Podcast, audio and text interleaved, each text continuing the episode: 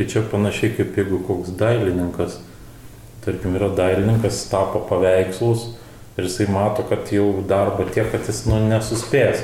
Jis nusisamdo kažkokių mokinių, vienas mokinys eskizus piešia, kitas dažus maišo, ten trečias galbūt kažką mm, jau gabesnis sugeba patapyti, o, taip, o jisai jau atsideda tų rimtesnių darbų, jau sudėtingiausių dar mm, tapimui. Ir yra kitas dėstytas, tapytojas, kuris nieko netapo, nes nėra pinigų, bet jisai dėsto kaip tapyti. Taip, ir, ir pats tapyti kaip iš tikrųjų ir nemoka jau. Ir nėra laiko, nes jis dėsto, kaip reikia tapyti.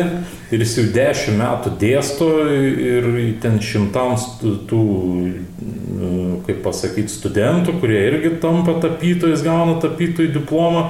Ir jisai ten 20 metų to teptuko į rankas nėra paėmęs, nes nėra pinigų vieno ir nėra laiko antrą.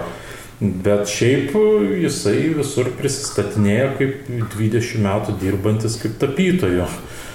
Man toks įspūdis susidaro ir po to sako, viskas, uždarom kontorą.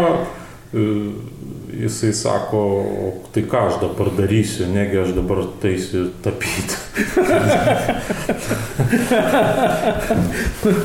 jo, jo, čia